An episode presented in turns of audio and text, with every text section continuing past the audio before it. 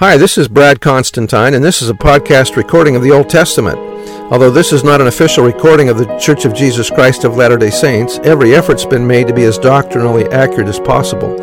I'll be using for the text the Joseph Smith translation of the Old Testament, along with many commentaries from general authorities of the Church, BYU professors, Bible scholars, and others. This format will be very detailed, and so if you want a deep analysis of the Old Testament, you come to the right place. Thanks for your attendance. Hi there, and welcome back. This will be for Isaiah chapter 21. Chapter 21 describes the fall of Babylon, signifying both the ancient empire and the modern sinful world. The effects of this cataclysm upon other nations are also described. Destruction of modern Babylon will follow the destruction of the modern superpower equivalent of Egypt at the hands of the modern equivalent of Assyria Egypt's destruction and humiliation are described in the previous chapter. Verses 1 through 10, a prophecy of judgment against Babylon. The burden, i.e., a message of prophecy of doom to Babylon, or the desert of the sea, as whirlwinds in the south pass, or the Negev desert, through, so it cometh from the desert, from a terrible land. This refers to Babylon. This statement by Isaiah designates the point of entry of an invading army that came from the terrible land, passing through the desert like a vast whirlwind, doubtless raising huge clouds of dust. A grievous vision is declared unto me. The treacherous dealer dealeth treacherously, and the spoiler spoileth. Go up, O Elam. This prophecy was fulfilled in 538 BC, about 200 years after Isaiah lived. Besiege, O Media, all the sighing thereof have I made to cease.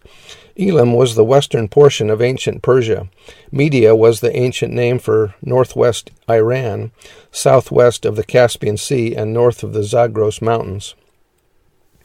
Therefore are my, loins filled with pain, pangs have taken hold upon me, as the pangs of a woman that travaileth. I was bowed down at the hearing of it, I was dismayed at the seeing of it.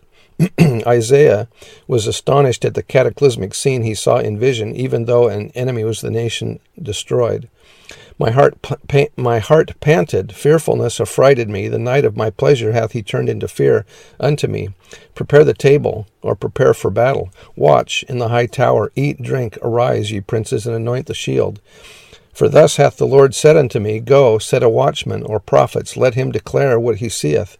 And he saw a chariot with a couple of horsemen, a chariot of asses, and a chariot of camels.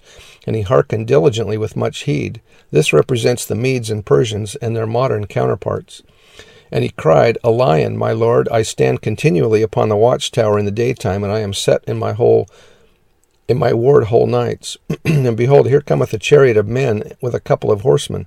And he answered and said, Babylon is fallen, is fallen. The same expression used in Revelation 14.8 and 18.2, and also D&C 1.16. And all the graven images of her gods he hath broken into the ground. Neither her wealth nor material, materialism will be able to save her. The faithful watchman upon the tower was borne witness of all, right up to the great destruction.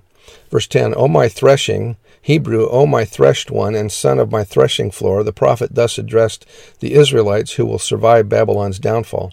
And the corn of my floor, of my floor, that which I have heard of the Lord of hosts, the God of Israel, have I declared unto you. Verses uh, 11 and 12, a prophecy of judgment against Dumah, the burden, i.e., the message of doom to the Edomites, of Dumah, son of Ishmael and founder of an Arab community. He calleth to me out of Seir, mountainous range uh, south of the Dead Sea. Watchman, what of the night? Oh, or i.e., how much is spent? How long will darkness i.e., oppression last? Watchman, what of the night? The watchman said, The morning cometh, and also the night. If ye will inquire, inquire ye, return, come. The end of Babylonian captivity approaches, but another oppressor follows. Inquire again later. Verses 13 to 17, a prophecy of judgment against Arabia.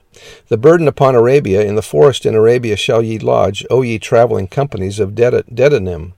Arabian caravans and camps would also suffer disruption and oppression by the Babylonian conquest. The inhabitants of the land of Tema brought water to him that was thirsty. They prevented with them, with their bread, him that fled. For they fled from the swords, from the drawn sword, and from the bent bow, and from the grievousness of war. For thus hath the Lord said unto me, Within a year, according to the years of an hireling, and all the glory of Kedar shall fail.